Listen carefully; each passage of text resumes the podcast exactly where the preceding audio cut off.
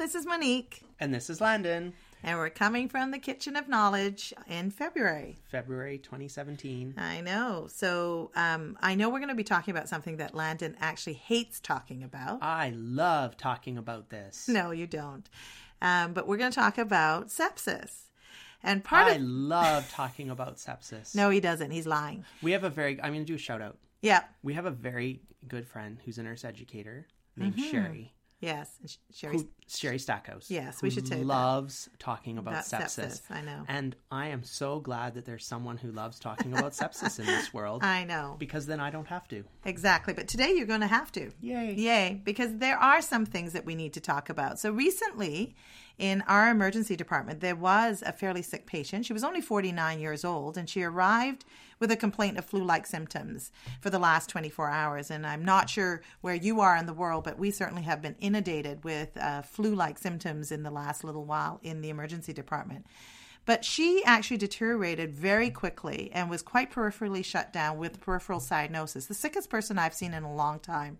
She was quickly identified as having sepsis and she was resuscitated with the usual fluids, antibiotics, vasopressors, and unfortunately needed to be intubated. Her blood work showed signs of multiple organ failure and her initial lactate was 10. Her final diagnosis was toxic shock group A strep that was found in her IUD. And there was no doubt that she was septic, and it took some time to determine the cause.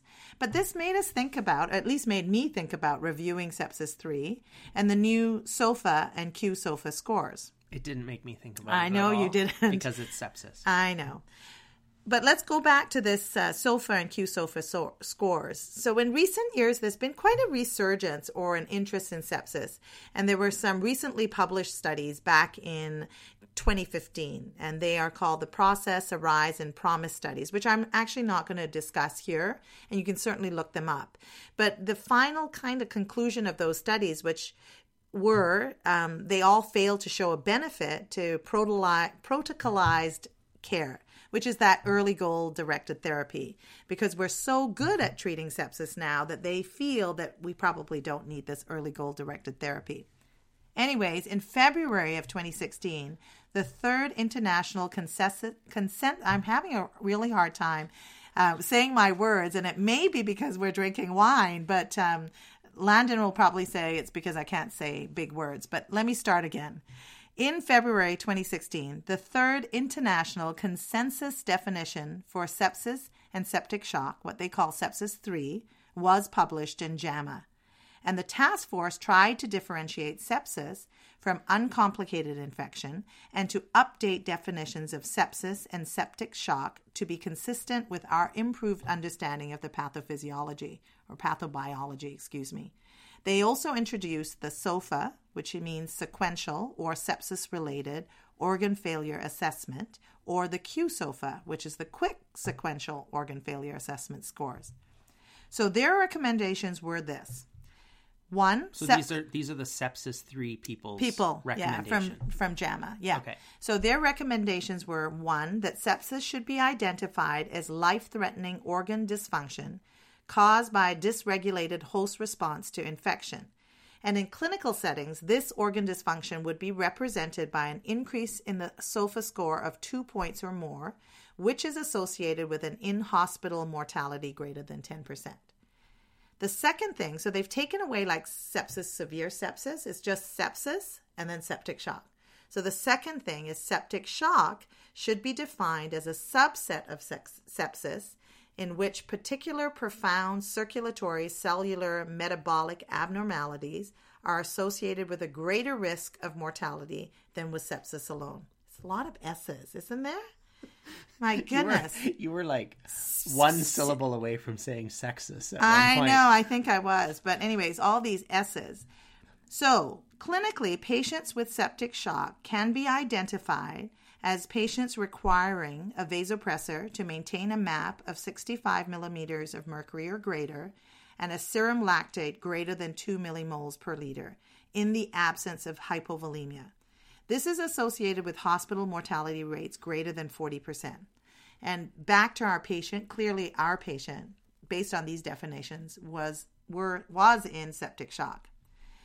The third point is in out of hospital or emergency departments or general hospital ward settings, adult patients with suspected infection can be rapidly identified as being more likely to have poorer outcomes typical of sepsis if they have at least two of the following clinical criteria. And together they represent a new bedside clinical score named Quick SOFA, Q SOFA. And this is um, respiratory rate 22 millimeter, millimeters, 22 rests per minute or greater, altered mentation, or systolic blood pressure of 100 milligrams of mercury or less. I don't know why I'm having such problems with my words today. Um, That's 100 millimeters of mercury or less. what did I say? Milligrams. Oh my gosh. Okay, can we maybe repeat that so that I don't confuse people? So your quilt, oh my goodness, your quick SOFA score is a respiratory rate of 22 or greater, altered mentation, or systolic blood pressure 100 millimeters of mercury or less. Sorry about that. Don't hurt yourself. I know. I think I might have torn a muscle there doing that. Strained anyway. All right. Well, why don't I take over? Yes, I think you better. Because I I'll- love sepsis. I know, and I'll just take another sip of wine to see if I can get my words properly today. So, Sepsis 3 has caused a bit of controversy amongst the medical community. And there's a few reasons why. And of course, this is good. Controversy isn't a bad thing in medicine. Controversy is good because it causes us to question what we have believed to be right. Mm-hmm. So, it's one of the controversies is it's been difficult to come up with a satisfactory clinical definition of sepsis, which would provide a rapid screening test and help us to make a definitive diagnosis and here they've redefined sepsis and and with the earlier studies we mm-hmm. finally tried to define sepsis and Yeah. all this criteria and i guess the question that people are asking is does redefining what we call sepsis versus septic shock actually improve patient care Yeah, exactly. or are Yeah. we just putting a new word on the same thing that's showing up at our door? And it's a good point. Of course, we need to research that to figure that out. In all sepsis definitions, the diagnosis of sepsis includes suspected infection. Mm-hmm. Yeah, Unfortunately, there's no indication or guidance as to how we determine whether an infection is suspected. And Exactly. Really, when you're making a list of differential diagnoses in most or, or many, actually, I'd say most yeah, ED patient presentations, infection is always on the list somewhere. It may be right? totally at the bottom. You're like, no, no, no, this is just a plain old asthma attack. But Yeah. if that doesn't work, it could be pneumonia. exactly. It could be this. And so infection is kind of always there. So uh, sepsis 3 recognizes this universal possibility of infection in undifferentiated patients, and they recommend that infection be suspected in any patient with unexplained dysfunction of any organ. Again, a description that would match pretty well every sick person that comes through the door. exactly, right? So, does having such a broad definition of suspected infection, that definition being anyone with organ dysfunction, does that really help? Exactly. Because that casts such a huge net. Yeah. Because if you think about it, if somebody has a kidney stone, their BUN and creatinine are elevated. So it does show a bit of organ dysfunction. They're not septic, Mm-hmm. Yeah. generally speaking, right? Yeah, So- and so it's it's an interesting Definition, thing, and it's a isn't it? great con- it's a great comment to be made, right? Yeah, You're now exactly. making a very broad definition, and how does that help us, or does it? Exactly. And maybe it does. And, you know, again, these are just points that people have raised that need to be further researched. Mm-hmm. The SOFA score itself is an illness severity score, which is used to predict the mortality of a critically ill patient. And, and that's an important thing. It's an illness severity score that predicts the mortality of a critically ill patient. Yeah. QSOFA was designed to predict mortality in patients with suspected infection. So you can actually apply SOFA to anyone, Yeah, any absolutely. ICU patient. Yeah. QSOFA was sort of to gear it down to the Infection. infection group or subgroup of patients. Mm-hmm. So these are scores that predict mortality and Right. not scores of sepsis. And that's one of the conversations you hear. People have heard this sepsis 3.0, they've heard of QSOFA, and they say, oh, well, are we screening people at triage now with QSOFA instead of uh, the SIRS criteria or whatever you may use? Yeah. So it's important that these are tools that predict mortality Yeah. and are not, weren't even marketed as a screening tool. You can make the assumption that anyone with a positive QSOFA should be treated for sepsis or at least require further investigation. Yeah. But it hasn't actually been prospectively validated for that use as a screening tool into the sepsis world. Um, And in fact, QSOFA, for the limited research there is, has similar performance compared to SIRS for mortality prediction. Right now, SIRS criteria itself has been criticized for being poorly sensitive. We Yeah. catch everyone. And I always use the example of if I run up the street to the front doors of the emergency department, I will have an increased respiratory, and say I have a cough, Yeah. I will have an increased respiratory rate, an increased heart rate, and possible source of infection. I meet the SIRS criteria when really I just ran to the front doors of the hospital. So it, it catches everyone who might have mm-hmm. sepsis, and, and we all know applying it that a lot of them don't. Yeah. QSOFA has a higher specificity but a lower sensitivity. So it is more specific to sepsis, but because it has a lower sensitivity, you can miss some cases. So it's not a very wide net. It's more of a narrow pylon. Yeah, exactly. That's very good, actually. Yeah. So Mm-hmm. I just the came thing up with is, that. I know very good, but it's more. I think that's that's the danger of using it as a screening tool, isn't Right. it? And that's basically Is what that you you're might miss saying. people. Yeah, exactly. And it's not bad that SIRS criteria casts a wide net because we screen them early and send them to someone else who will look Figure further out. into it. Yeah. It's just good to know that that's what you're doing. At this moment, uh, as well, Sepsis 3, which includes all this SOFA, Q SOFA, is not a consensus guideline. So we're not really changing practice based on this yet. What it is, is it's a, a group of people who've come together and published this saying, we need to do more research. And I don't think anyone at this point is really billing this as, as you need to go and completely change everything you've done. You were killing people. It's Mm-hmm. more of, hey, we can probably refine some things. Here's some things to think about. Exactly. And I do think it's important that we look at prospective studies because they looked at retrospective studies, right? They looked at people who were sick Right. and then they looked at what kind of characteristics that they had and they've come up with this guideline. So I think it is very helpful for us to think about making more studies. The other thing that might be helpful is for us to comment on what the Surviving Sepsis campaign had to say about Sepsis 3. What do they think, Monique? Well, first of all, let me tell you what the I'm sure Surviving you Sepsis them campaign because you're world famous. So you just phoned them up. Not really, but the Surviving Sepsis campaign is a joint collaboration of the Society of Critical Care Medicine and the European Society of Intensive Care Medicine, which is committed to reducing mortality from severe sepsis and septic shock worldwide. And it was actually initiated in 2002. Now, when they, so they often comment on anything that's sepsis related. So when they read about sepsis three, they wanted to kind of talk about what they feel are points that we need as a global community, how we should be thinking about sepsis. And, and just as a side note, if you have n- never heard of the Surviving Sepsis campaign, you need to go to their website. there, it's an excellent It's a website. phenomenal website. It's hosted from one of the American universities, Mm-hmm. I think, but it is the world collaborative kind of group that comes together around that.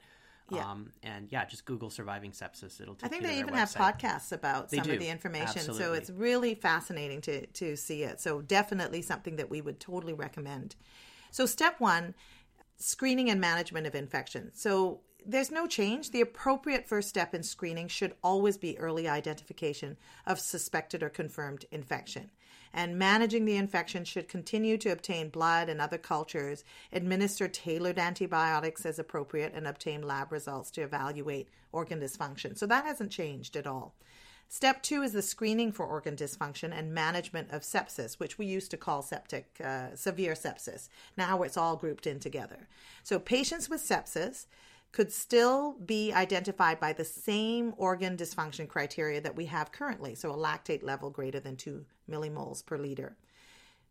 However, organ dysfunction may also be identified in the future using the quick SOFA. So they may they haven't left they haven't closed the door entirely. They see the value of it and they said in future that might be like a second point. We may do that. We just haven't researched it enough. yet. No, exactly. So importantly, evidence of two out of three Q-SOFA elements, like the altered mental status, the respiratory rate greater than 22, and systolic less than or equal to 100, in patients who have screened positive for infection may be used as a secondary screen to identify patients at risk for clinical deterioration. So it's mm. kind of the winning and losing thing. I've identified them, I've treated them maybe, and now how are they doing? And if these are the scores I'm getting after all of that, oh wait a minute, maybe we need to ramp up a little bit. So it's it's there's some value to it. Step three is identifying and managing of the initial hypotension. In patients who have infection and hypotension or a lactate level greater than or equal to four, providing 30 mils per kilogram crystalloid with reassessment of volume responsiveness or tissue perfusion should be implemented. So, however that looks, your ABGs, um, lactate clearance is probably the one that's being studied quite rigorously at the moment and seems to be the one that probably is most indicative of how well people are doing. So that probably is the most helpful thing. Okay. So let's carry on there. And Yeah. Sepsis 3 introduced QSOFA as a tool for identifying patients at risk for sepsis with a higher risk of hospital death or prolonged ICU stay, both Right. inside and outside critical care units. It does not define sepsis, but again is a predictor of increased mortality and ICU stays. Right. The Surviving Sepsis campaign concluded that new definitions of what sepsis and septic shock are Yeah. do not change the primary focus of Yeah. early identification and initiation of timely treatment in the management of sepsis. So interesting. So all of you out there know that Monique and I are, are big supporters of keeping up with new practice and arming yourself with information so that you can promote practice changes that are evidence based. And I I know myself and uh, being a transport nurse going to lots of different small hospitals. Yeah. This is one question that has come up. Now I hate sepsis, so I tend to give the short answer, but it is a question that nurses Right. have heard there's a new way to screen for sepsis and are we doing it right and really all we're intending here is to give you some information and go Mm-hmm. yeah there's this new thing Right. it wasn't necessarily meant for you screening patients coming through the door which is what most emerge nurses are worried about but it may someday have some application to your practice Yeah. And so we just thought it was important to Yeah. And I think you and that. I often talk about the fact that, you know, sometimes in emergency departments, emergency nurses are really good at the initial piece of it. right And sometimes once all that excitement is done, we're kind of like, yeah, we're ready to go for coffee and let's bring the next exciting thing down. and why isn't there a bed for them somewhere else Exactly. And I think that what we're saying here is that just identifying somebody and kind of getting all that exciting stuff done right off the bat doesn't mean that your job is done. You need to kind of have that ongoing care of are we winning or losing? And so having this ability or having another screening tool will allow us to determine are we doing the right things by our patients? And with us doing this, are they actually getting surviving sepsis at the end of it, so wow to speak? that was Uh-huh. god I know. they could have paid you for that but they didn't No, they didn't. So let's uh, summarize. Mm-hmm. Once you read all of this and read everyone's opinions and everything, there are still five things that everyone agrees on. Yeah. The first one being early identification. Whether you use the SIRS criteria, maybe QSOFA in the future, who really cares? Use something Yeah. and identify them early. Gone are the days of Granny Fufu coming in Yeah. with a fever and sitting in your hallway for four hours because you have no bed. You Yeah. need to be on it. They're a CTAS 2. Yeah. They go into the department. Yeah. They get an IV. They get seen. Yep, exactly. Number two, early antibiotics are good Within the hour. within an hour. Yeah. The numbers vary as to how many lives you can save, but it is one of those things that that's probably one of the number one interventions you can do is get early broad spectrum antibiotics, Antibiotics. into someone who you suspect sepsis. Fluids, yes, and sometimes a lot of fluids. Yeah. maybe three or four liters. Um, you need to make sure the tank is full, but also the early use of vasopressors, and we're not necessarily very good at that in all emergency departments. The Mm-hmm. Bigger city ones may be a little more comfortable with this. But if you don't do it every day to suddenly have someone say, let's start a norepinephrine infusion 15 minutes after someone comes through the door and has a bolus, Yeah. you may think they're nuts. But you're trying to perfuse the body. And that's not an unrealistic step if you're fluid resuscitating and it just doesn't seem to be going well to use early vasopressors. Don't leave them with a pressure of 70 for two hours, Exactly. thinking the fluid's going to start working. If they're sick and trying to die and you're pouring fluids into them and it's not working, once you're sure there's some fluid in that tank, squeeze Yeah. it. Exactly. And really, if you, any nerds out there, those three studies that we mentioned at the beginning, the promise, the process, arise, all actually talk about early vasopressors as having a, a big benefit to out of hospital um, survival. So definitely, I totally agree with you. Number four, assess whether you're winning or losing. As Monique already said, use something Yeah. to decide if what you're doing is working. Mm-hmm. Lactate clearance is one that a lot of places use, but there's also, you know, endpoint, vital sign endpoints, exactly. some of these scales that you may be able to use. Just use something. Yeah. And, and a lot of places you will be guided through pre printed orders or clinical guidelines as to what you use in your facility. And fifth is watch them closely and put them in the right place and monitor them closely. These Yeah. patients, if they can start to look better, they can start to look worse just as quickly. So they may look better quickly, but they may also deteriorate again. Very quickly. Yeah. So you just need to be vigilant, isn't it? That's basically all it is. So, Mm-hmm. see, sepsis wasn't that terrible to talk about. It was No. actually quite interesting. It was, I guess. Yeah. I, I still prefer when Sherry talks about sepsis. I know. so, Sherry, next time, I guess you and I will be doing the podcast next time if we're talking about sepsis. That's for sure. All right. Definitely have a glass of wine with you then, Sherry. And I think that's all for this month, It is. We'll see you next month. where we will talk about Gosh, I don't know. Hmm. Hmm. Breathing stuff. Oh, yeah. We'll make it a mystery. I know. All right. Uh, this is Landon. this is Monique. Thank you for listening. We'll see you next time. For past episodes and to comment on this episode, please visit our website at nursem.org. That's N U R S E M dot O R G. You can follow us on Twitter at NursemCast and also find us on Facebook at Nursem Podcast.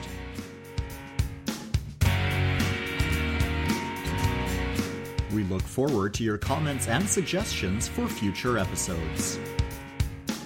Remember, before incorporating anything new into your work, ensure you are supported by your own scope of practice, workplace policies, and your own knowledge and comfort. The Nursem podcast is brought to you by PRN Education. www.prneducation.ca